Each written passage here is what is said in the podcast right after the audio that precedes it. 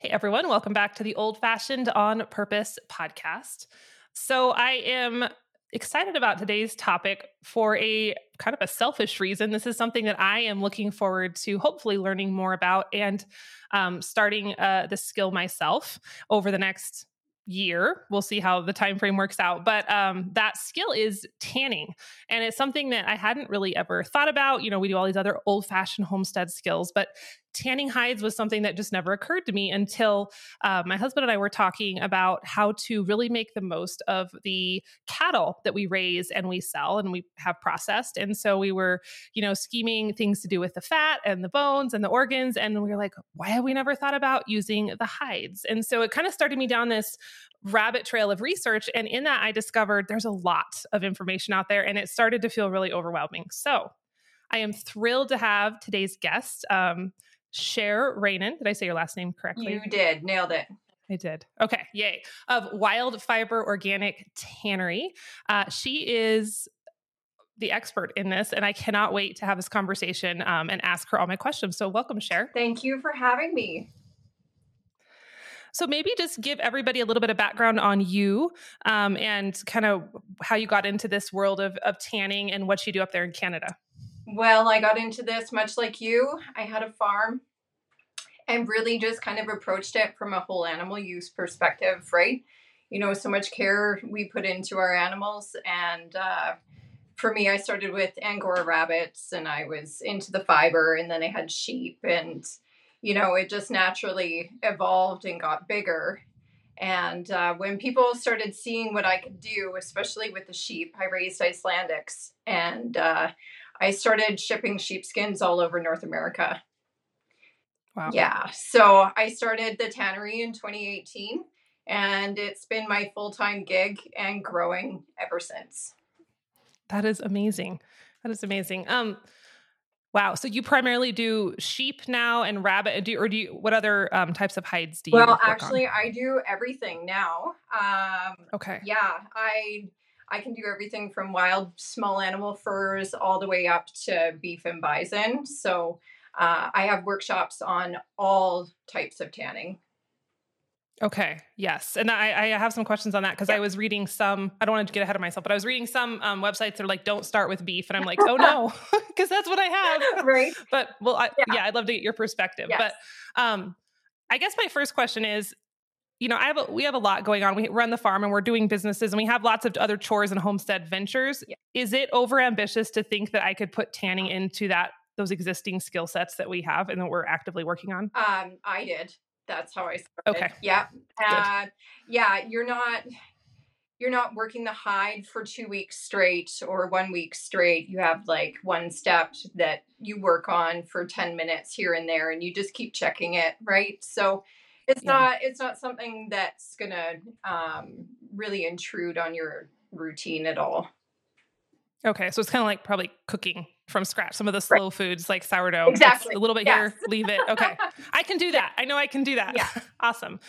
Um, so can, can could a beginner do a cowhide or should we should someone like me start with something smaller uh, you know i'll stick i'll stick with the consensus you should start with something smaller um, okay. That's going to set you up for success. But you know what? I love the ambition. Uh, that's what all of my workshops are for beginners. Um, so it's just, you're just jumping in and it's not something like beef hides you don't want to do by yourself, right? So okay. You do kind of want to have an understanding and maybe the science behind like why you're doing each step and what the end result should be because um, there's no hard and fast rules with tanning. Like every hide is going to be different. There's so many variables that until you really understand why you're doing each step, you're going to run into challenges, especially with the bigger hides and knowing what they need to have done for. Okay. And so does it, oh, sorry, I didn't mean to interrupt. Sorry.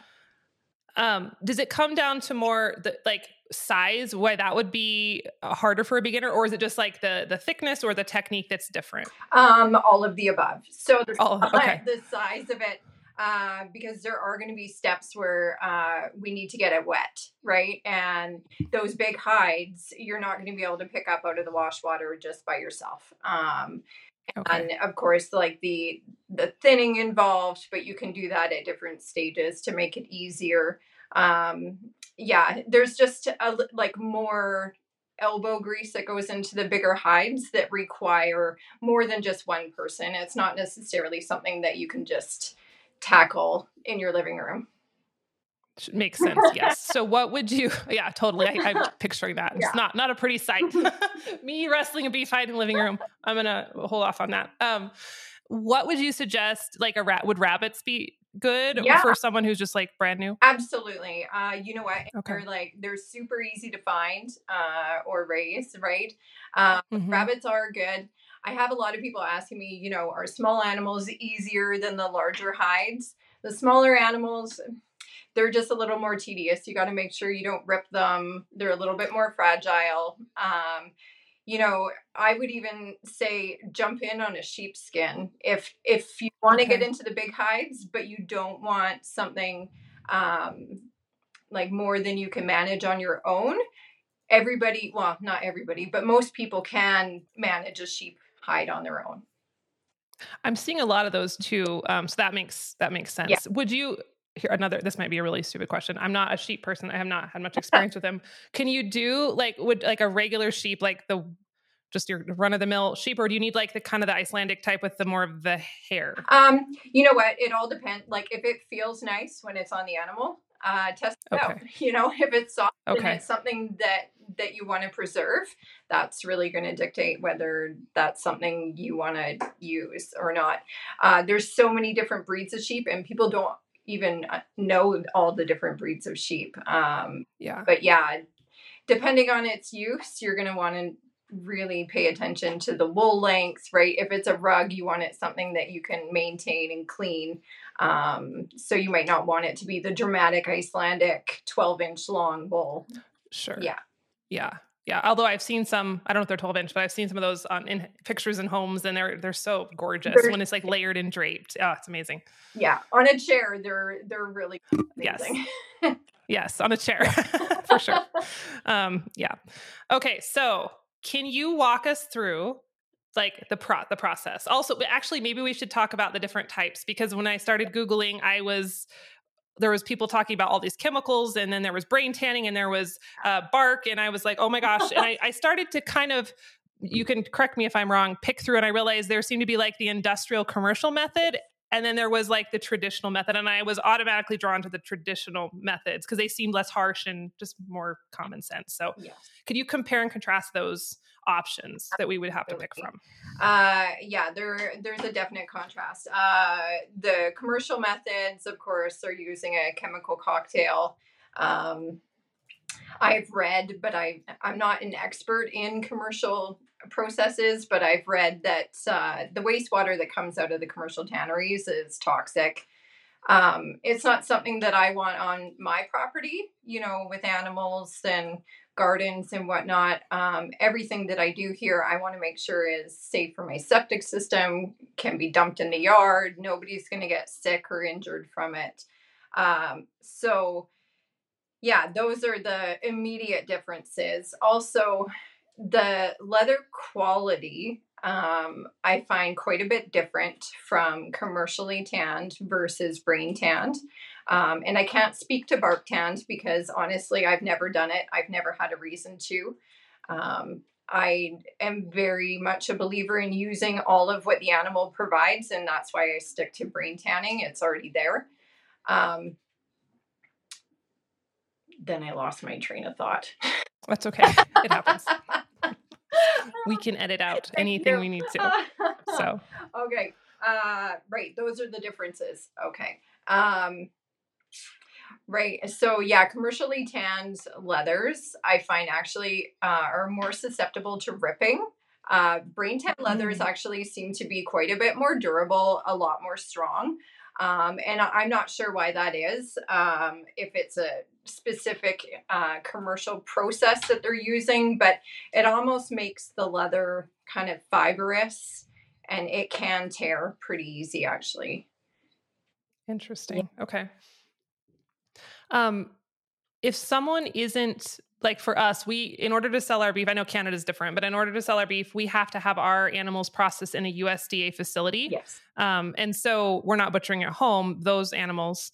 So again, I know Canada has different rules. Is it difficult to usually get the brains from a, a butcher in Canada at least? Uh, Do you know? Um, you know what? So I, I think it depends on the facility.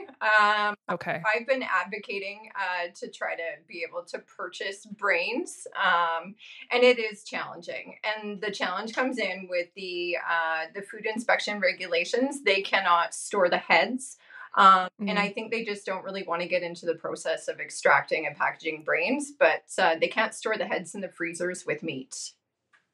Oh, Yeah. okay.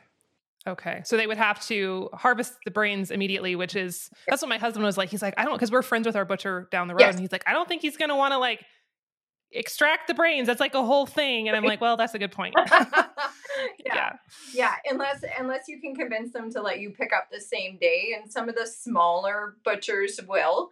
Mhm. Um, yeah, it, it it can be a good source, but you want to be able to get a good relationship with your local butcher to have access okay. to that. Yeah. So any other tricks if someone is looking for brains? Any other tricks other than butch- Uh, butchering so- yourself, maybe, huh? Yeah, there's there's actually some alternatives. Um, so with brain tanning, what we're actually wanting, uh, why we use the brain is because there's this chemical called lecithin that's naturally occurring in the brain. And when that combines with the tannins in the smoke wood, that actually makes a permanent uh, chemical reaction and it's a true tan. So that soft leather is now permanent, water resistant, washable. Um, so there are different forms of lecithin. You will find lecithin in egg yolks. You will also find uh, some plant based lecithin, such as soy lecithin. Um, I try to stay away from the soy just because of the crops. They're highly Yeah.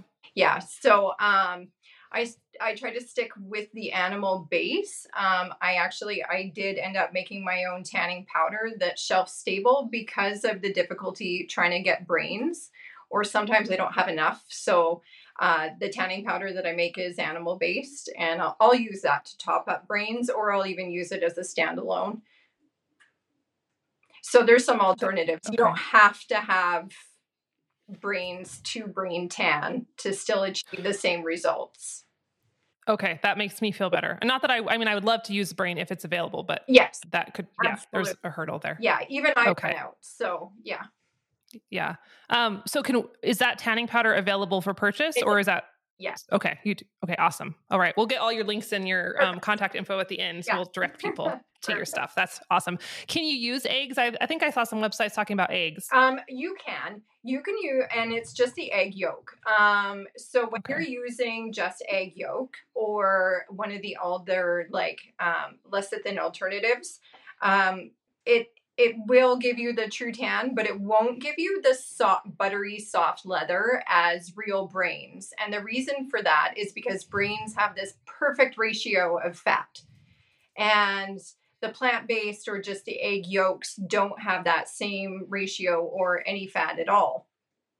So that's why uh, I really made it a point and a priority to start making an alternative that will still give me the exact same results as using brains.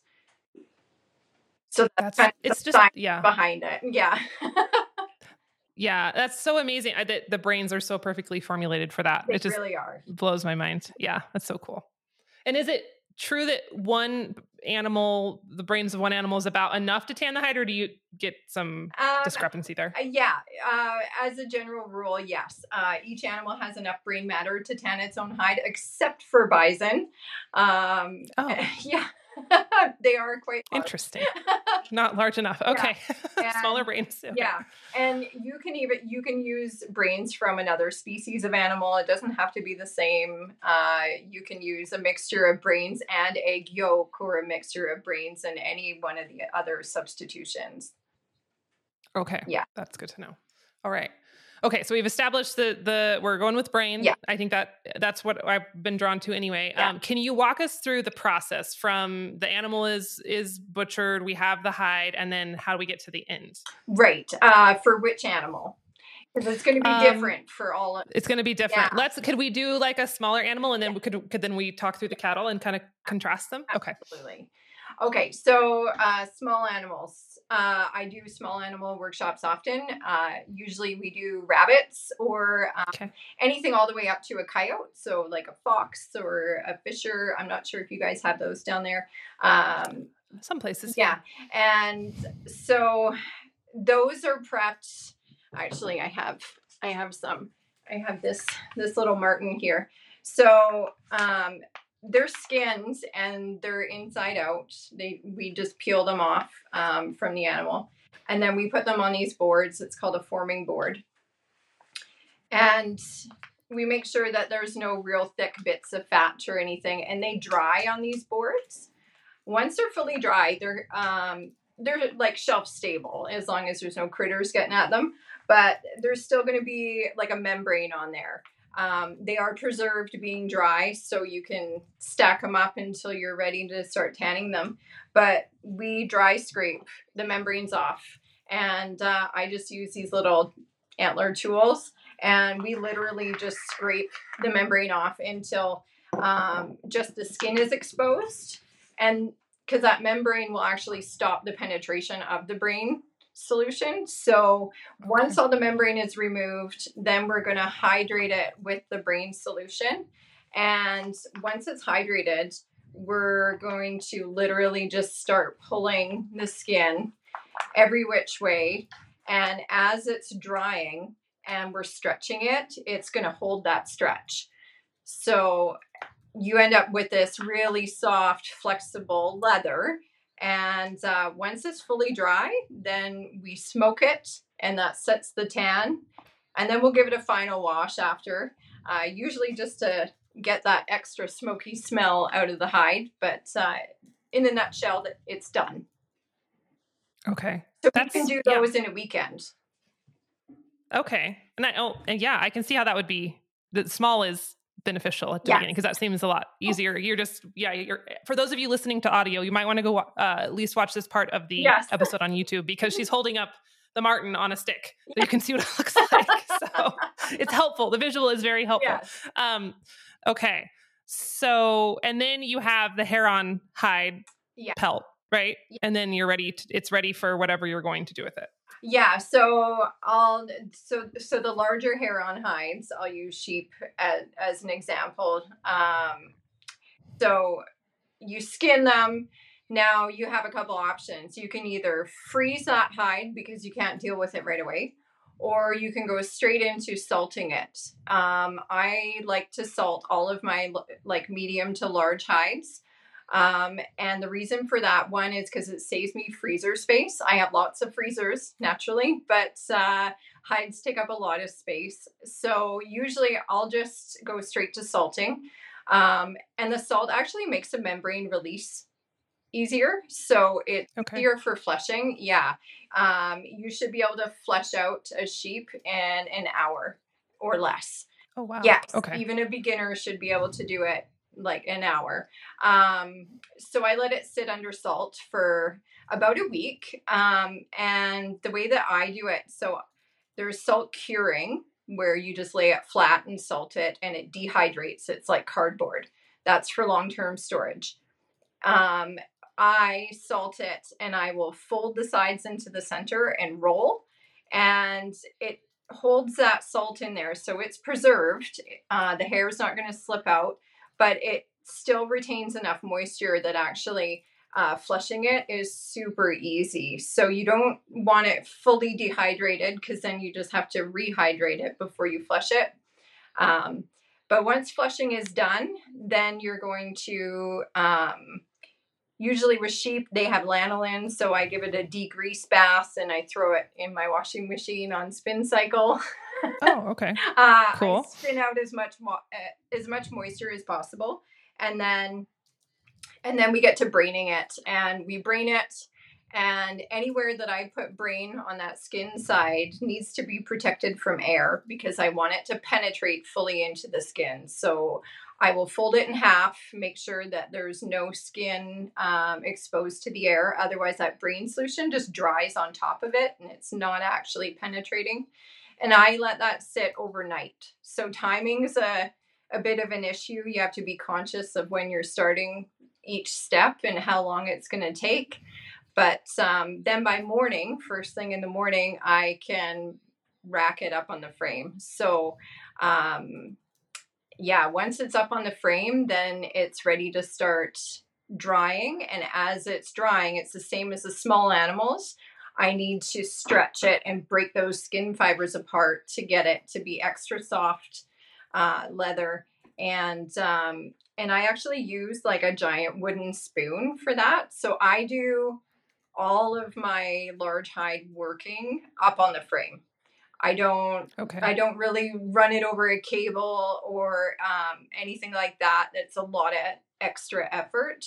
So the more work I can do at that critical stage, uh, right before it's fully dry, and I'm able to get it to stretch apart, um, I do all the work up on the frame to get it extra soft.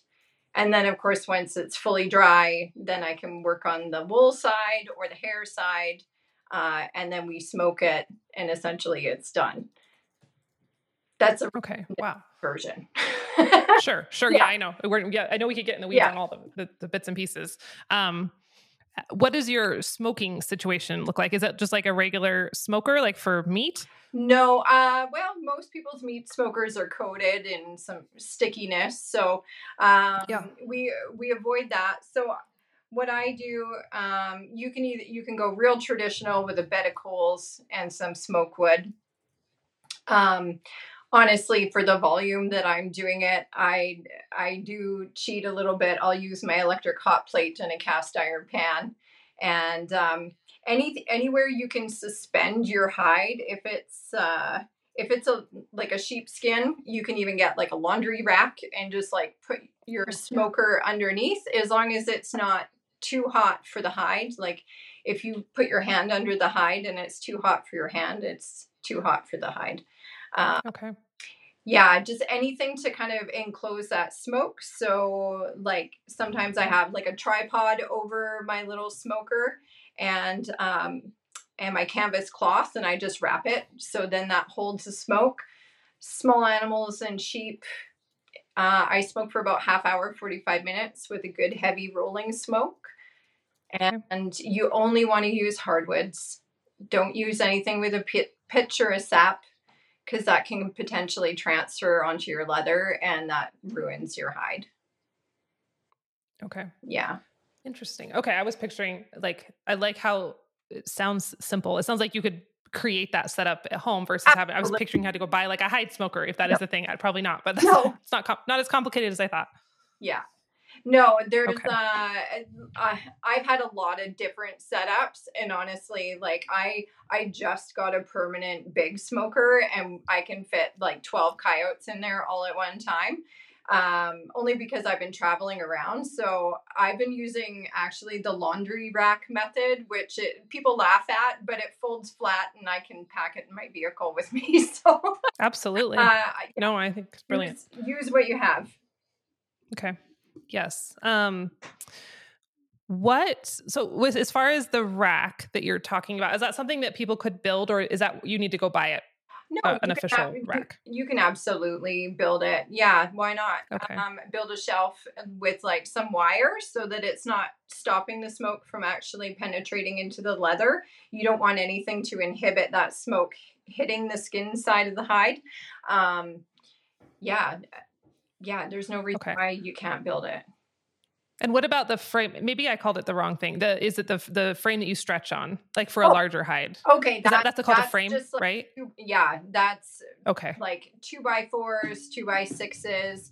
You want to have some cross bracing in there, especially for the really large hides, because they they'll pull on it and work the wood a great deal. Okay. Yeah, but you could DIY that. Uh, I DIY all of mine. Yes. Okay. Yeah. Awesome. Yeah. Um, And that's what I was starting to gather as I was looking at all these different people talking about it. I realized there there was lots of stuff you could buy, but I'm like, people have done this for thousands of years out in the woods. So I'm like, there's got to be a there's got to be a middle ground where we yeah. don't have to get all the fancy things, but yeah, still want it functional. Yeah, absolutely. I mean, you can get real traditional with it, and you can just get logs and use that as your frame. Um, I like two by fours because I can take them apart and stack them and, you know, be a little bit more organized with it. But uh, yeah, there's no reason uh, salvage materials repurposed. Um, we're playing with dead things, really. So it doesn't have yeah. to be fancy. yeah. No, I like that. Okay. Um, what so I, do you do primarily hair on? If someone didn't want hair on is is that something that is easy to do at home or is that like a whole nother uh, it, wax? uh, it's a whole nother process. Uh, it is still easy to do at home. There's no reason why you can't. So yeah we have like the small animal hair on first. We have like the medium to large hair on which is like sheep and deer. Um, hair off which is leather um, we just take that to a rawhide state, and rawhide is really great for drums. It's actually not tanned mm-hmm. at all. Um, oh, like lampshades. Um, but after the hair has been removed from the hide and uh, and it's been dried, we can actually rehydrate it in a brain solution and then tan it just the same. But we actually uh, for deer, because they dry out so fast, we don't even put them up on a frame. We literally are just going to stretch them apart as they dry, and that's going to give us the best results. Okay. And yeah. so, which, oh, sorry. Um, which part of the process would you take off the hair? Is that in the early, like when you're doing that initial membrane scrape? Is that when you do the hair, or is that come somewhere else? Um, yeah, that that's that's going to come right after we flesh. So we flesh it, and uh, there's two different methods for dehairing. You can do a dry method or a wet method. Um, it really depends on what your end result is, on which one's going to be more ideal for you. Yeah. But the wet method takes like an extra five to seven days. Um, and then the dry method is literally just scraping the hair off dry. Um, and that's just going to depend on how fast you work. Okay, sure. Yeah. I imagine that takes some some elbow grease. Yes. For sure. Yeah, I can just imagine. Um yeah. So, okay, so you make sure I'm understanding this correctly. The rawhide, so if you did the fleshing and you did the hair, yeah. then I would have rawhide at that yeah. point or Yes. Okay. Yeah, once it dries, then then it's rawhide. So if okay. if you want it um want it to be rawhide, then you would want it to dry on a frame so it dries flat. Uh, sure. Yeah, and you can roll it up later. Uh, the thing with hides is like with the humidity level in the air, they'll pick up that moisture. So sometimes they'll get flexible and you can actually roll them up and tie them, or they'll take shape of wherever they're being stored. Okay. And then, so if we take, so that's rawhide. And then if we continue down the process you highlighted earlier, that was where we would turn, we'd end up with leather. Yes. If we had taken the hair off. Okay. Because yeah. I've, I know it's so so silly. Like I know what leather is, I know what rawhide is, but I never thought about where does it the processes right. stop and end for each part. So I'm still trying to sort that all out. Yeah. So um, rawhide's really just like leather that hasn't actually been tanned yet. Okay. Yeah. That makes perfect sense. Yeah. All right. Um, yeah, I have one I have one child who has started wanting to learn how to braid rawhide, and I have another child who's wanting to learn leather work. And so my husband and I were like, well, this will be great because we can get our hides but then we're like, wait, where do we, where does the rawhide come in? Where does the leather come in? And how are we going to get them their raw material? So now, I mean, it's a ways down the road, but now it's a little bit clearer. Okay. Um, awesome. That is, I feel like I have a much better, yes, big picture grasp of of the process. Absolutely. Um, you know, like there's so much information out there, and with all of my workshops, like um, even though there's different processes uh, your core steps are still the same. It's just requiring maybe a different method or technique or tools and equipment for each um, different type of hide that you're tanning. So uh, the steps still remain the same. Yeah. And I'm sure it's like, it reminds me a lot of the other traditional skills I've learned over the years. You just kind of have to learn the science behind it, kind of, and where the things come in, and you can start figuring out what you can switch and trade and change. But yeah, there's that initial learning process that's always a little overwhelming at the beginning. It sure is overwhelming. Yeah, everybody yeah. claims to be an expert. Oh, for sure. Yes, that's. I, I, love the internet. I also hate the internet for that reason because yeah. it it connects us with information, but it also is sometimes the information is not always great. Yeah, um, you got to weed through, right? They, yes, they or complete. I know. exactly. And you're like, I think something's missing. Um, yes. So, what are some of the biggest mistakes that you see beginners making, or some of the biggest pitfalls or troubleshooting that people run into? Uh, hide preparation, actually. Uh, they don't get it frozen right away, they don't salt it. Uh, or salt it uh, properly, you get fly strike um, and hair slip and uh, some really smelly yucky situations. Um, I'm not in the business of tanning anything that's rotting. Uh, I don't yeah. preserve anything rotten. So uh, yeah, my my biggest educator is on the hide handling and prep and the preservation options. Right. So yes, if if you're pressed for time and you have the freezer space, just throw it in the freezer.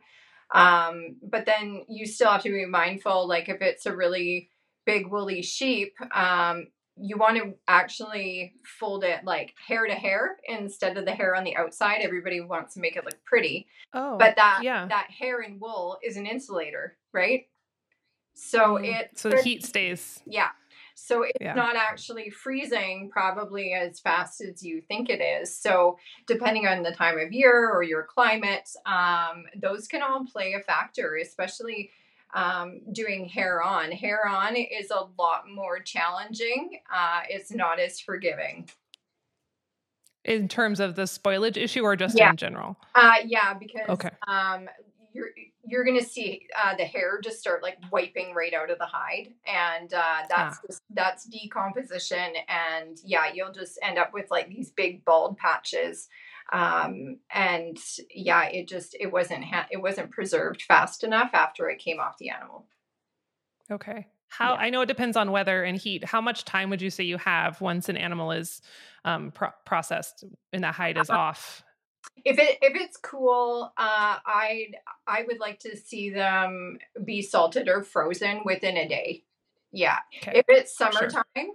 it's a lot shorter because the flies yeah. are going to start landing on it. So just, I mean, keep that, yeah, as quick as it'll take flies to lay eggs on it. Yeah. Which isn't very long. Yeah. No. no. Okay. And are you just using regular salt or is there a special tanning salt? Um, no. Uh, I mean, I guess it's like special tanning salt. It has to be plain salt, just like fine grain, plain white salt, no added selenium or minerals. Um, rock salt is an absolute no go. Uh, rock salt oh, okay. too big, it allows too much airflow and will not inhibit the decomposition process. That makes sense. Yes. Okay. Yeah. So just so a fine, fine natural salt. Yeah. Okay. Awesome. Um, and then I think one of my final questions uh, is if someone or where could someone get hides? Let's say they're they don't have animals that they're yeah raising themselves or hunting. Do you have any tricks? Oh, tricks. Yeah, actually, uh, reach out to your social media or like your local hunting groups, especially on Facebook. Um, you know, like it is a big deal to haul say an elk hide out of the bush, right? That's why a lot of hunters don't. Um, but make friends with your local farmers. You know, um, even like maybe some of the larger but still family owned uh, farms and ranches. Everybody has animals that um, emergency have to be dispatched, right? Nobody was expecting it. Um, if you're willing to come out and skin it, you can probably keep that hide and head. Um, also, like anybody that has like stillborn lambs, right, to keep in that starting small, um, or like dairy farms, right, with those, um, you know, lack of a better term, dead stock. Um, yeah. you you are kind of doing them a favor, right? So get creative with it. Figure out who's going to have you know excess of some unfortunate passings and mm-hmm. um, you know take that as an opportunity to not only help them out uh, but also maybe honor that life give it a purpose that it wouldn't have had otherwise yeah i, I like that yeah. here's a here's a random question that that brought up um just in terms of cattle and size, if we because we calve in the spring and we inevitably have loss, it just happens. Um, Yeah. So if you had a calf Yes. that you were able to skin, it would that be more manageable for a beginner Yeah. because it's more sheep size? Okay, so I could do that with the kettle. Yeah. okay, I might. Yeah. Uh yeah, and not only that, um like they're they're unique. They're darn cute to have a mini cowhide, Yeah. really. Yeah. Yeah. for sure. Yeah, they are. Um, and that, yeah, cat when the calves when you lose them, it does feel like a waste. So I feel like that would be a way to to honor. Yeah, Absolutely. for sure. I like that. I like that. Okay, so hunting groups, get to know farmers, Yeah. think outside the box. Yeah. Okay. Yeah. Hey everyone, I wanted to interrupt this episode for just a second to talk about my latest obsession, and that is beef tallow. Believe it or not. Um, so I've been using tallow to cook with for quite a few years, but in the last couple of years, I've started using it on my skin, and I kind of fell in love with it all over again. So prior to my beef tallow renaissance, I was using all the fancy like skincare products that they tell you you have to have. You know, you got the eye creams and the serums and the tighteners and the toners and all these fancy things. And then I decided to maybe rethink that and take a little bit more of an old fashioned approach. And I asked myself, what would our ancestors have used before we had all these marketers telling us we had to use all these fancy, expensive things? And that kind of took me down this road towards animal fats because not only are they super sustainable, but they just make sense since they match the composition of our skin. And I can personally attest that my skin absolutely loves it. Like it's never been happier. Um, I get comments on my skin all the time. I actually had my makeup done recently by a professional. Um, and as she was doing my makeup, she kept commenting, she's like, Your skin is so happy and it's so well moisturized. Like, what are you doing? And I was like, um, beef tallow. She was not expecting me to say that, but it was pretty cool that she said, you know, normally I see people from dry climates like you and their skin is just really thirsty and yours is just the opposite. It's really happy. Um, so it's pretty cool that beef tallow, this old fashioned solution, can work so very well and keep our skin super happy and healthy without a bunch of added chemicals and seed oils. And my very favorite place to get all of my beef tallow skincare products is Toups & Co. Um, they are a small homestead family who recognized this need for skincare products and makeup that didn't have all the junky, toxic ingredients in them. And they stepped up and they have taken off in recent years just because their products are so amazing. So right now I'm wearing Toups & Co mascara and Toups & Co tinted tallow lip balm and I have tallow on as a moisturizer. And I absolutely love not only their company, but their products just because they have real recognizable ingredients. Um, and they work really, really well. They're a high quality product. It's a great experience using them, and my skin has never been happier. So I'm thrilled to have a coupon code for Toups and Co for you today. If you type in the code Homestead uh, when you check out over on their website, you'll save 15% on your order. And if you'd like to go shopping, just head on over to theprairiehomestead.com slash makeup and you can see all they have to offer not just the tallow products but they also have all those makeups. They have deodorants um, cleansers and things like that. So i can't wait for you to rethink your skincare in an old fashioned way. And i think it's a wonderful place where we can really embrace this idea of looking to the past to move forward. So check it on out Toups and Co. over at theprairiehomestead.com slash makeup. Now back to our episode. Uh, really, like the problem is the solution, right? And uh, with tanning, it's full circle. So you really kind of you got to take the good with the bad, or the bad creates the good in this case, right? Um, something so beautiful can come from something so tragic, um, and yeah, if if you're able to do good and give back in that way, um, yeah, you can find a way to take somebody's problem and give it a whole different direction.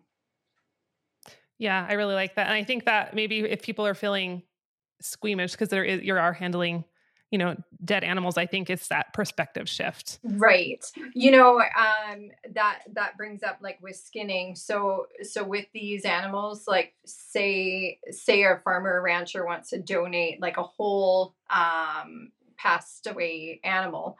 Um, I recommend freezing it first and then um, thaw it for a couple days, room temperature, and then skin it. You're not going to have the blood. It's not going to be messy, really. Yeah, oh, it's okay. actually very clean uh, to do it that way. That's how I do all of my coyotes. Um, oh, okay. Yeah, yeah. I still have a tarp underneath to catch anything that might drip, but um, as a rule, it's really clean. So yeah, you're not. It's not really squeamish at all. Sure. Yeah. Okay. So you freeze the whole thaw completely and then hang up and start the skin yeah, process. You don't even have to necessarily thaw it completely because the skin you'll you'll feel um get soft, right? But uh sure. like the very core might still be frozen or like fridge temperature, okay. which is good. But yeah, as as soon as you can start getting that hide off, then it's fine. But that kind of it keeps everything where where it's supposed to be inside yeah, that makes sense. A yeah. lot, yeah, a lot less messy. Okay, that's a great tip. Uh, yeah, that's that's super helpful. Okay, um, I have all these plans. This is what happens good. when I have these good podcast episodes. I just get so excited with all the ideas. Okay, um, anything else we missed that you would want to pass along to someone who is interested in this? Um, anything else? Uh, you can do it you know like uh don't get discouraged just because you might fail you're probably going to fail the first couple times but even sure. in a fail um tanning is pretty forgiving if if you have a solid understanding of each step and why you're doing it you can back up and you know redo a step um or like there's always some kind of troubleshooting where you can probably still save it Okay. Yeah. Okay. And that brings me to my, I'm actually really excited. Share your resources with us because I know you have so many options. Yes. Um, I'm, yeah. Tell so, us where to go. Uh, of course, I have all of my in person workshops. Uh, I do educational presentations at schools. Um, pretty much, if if somebody wants me to come out in person, hit me up. I will create a presentation that goes over everything that's age appropriate or right know my audience. Okay. Uh, awesome. And what can you? Um, I don't know if I asked you what part of Canada you're in, just in case I, because I have Canadian yeah. listeners, in case they're in your area. Uh, I I am in Alberta, but I will travel okay. um, all Western provinces, so BC, Alberta, and Saskatchewan. Um, I also have uh, just for you, actually, all of my workshops are now web based, so Yay. those are dropping specifically for this podcast. Oh, awesome. Yeah. And so this is something that was one of my questions, and I assumed I kind of knew the answer, but like you can yeah. learn this online if we can't yeah. find someone, if I can't find someone local to mentor. Absolutely. I could feasibly learn it from videos. Absolutely. Yeah. And that and that's my effort to be more accessible, you know, because there's it's hard to get off the farm. You know, you have family. Um, not everybody can come to me. Very few people can come to me. So that's why um, I really open myself up to travel. Um, but even more so, I am getting more of an international audience asking for the information, and I can't answer everybody all at once. So I do have, of course, years of media that I have now compiled. It's part of the course. So there's video and pictures. Um, yeah, it's um, it's a really great resource. Yay! And where where do people go to find that? Uh, that's going to be on on on the website. You can go to wildfiber.ca or prairieroseskills.ca. Okay, awesome. And we will put those links in the show notes sure. for everyone so they can find those. Okay, Prairie Rose Skills. Fabulous. Um, well, I'm excited to dive in. I know you're on Instagram too. Yes. Right? Because that's yeah, that's where I connected with you originally was Instagram. Yeah. Yeah. Yeah. Wildfiber Tannery on Instagram. Okay. Awesome.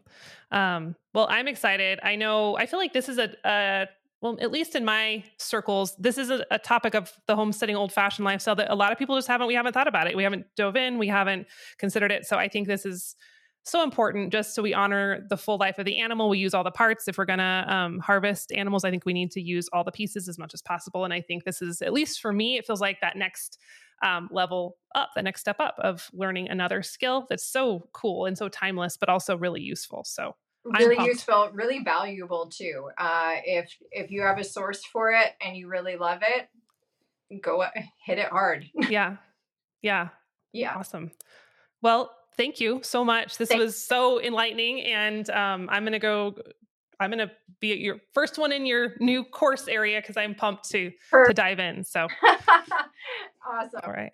Well, thank you so much for having me. It's been a pleasure.